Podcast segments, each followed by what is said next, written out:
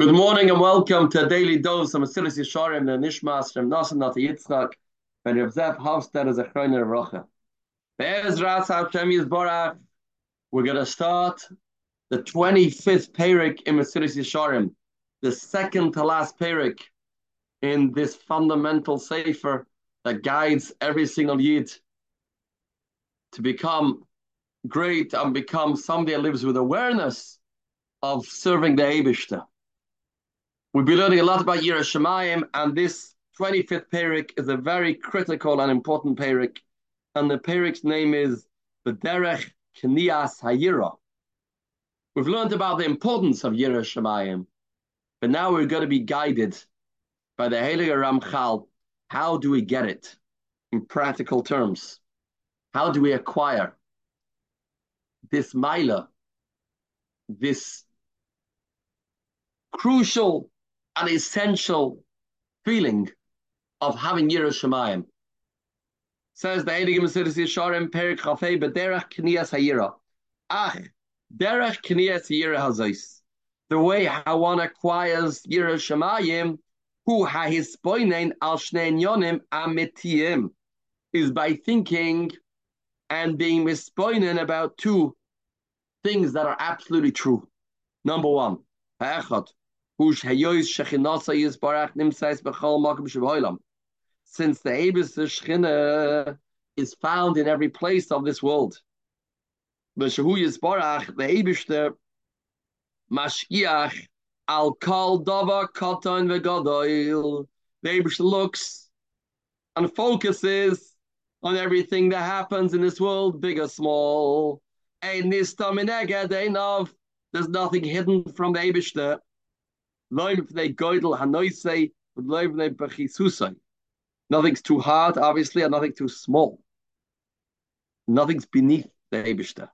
El adava godel v'adava cotton hanikle v'nichbod hu roye hu meiven bli He understands and is involved in every single detail of this oilam hazeh, this oilam hashafel. And this is something very important. And there were many people throughout the Doiras, throughout the ages, that wanted to argue against this principle. Goyim didn't believe in this, didn't want to live with the fact that the Abishta is being mashkiach, looking at everything that takes place. And this is absolutely fira for somebody to be ma'arir and to start questioning this fundamental yisoid. Humash Amakosov, this is what the Pasuk says, Meloi chal ha'aretz kvoidai. The Oretz down here, the entire Oretz, wherever we are, is filled with Kevoida Yisbarach.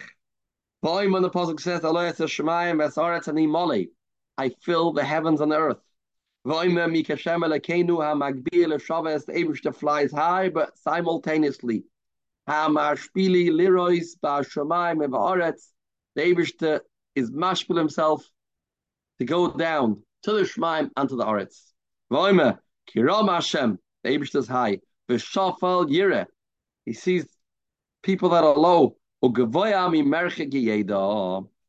this is something, as we said, that the Umas Olam wanted to argue with, and they felt it's beneath the Abishta to be involved in this world, and that is absolutely sheker.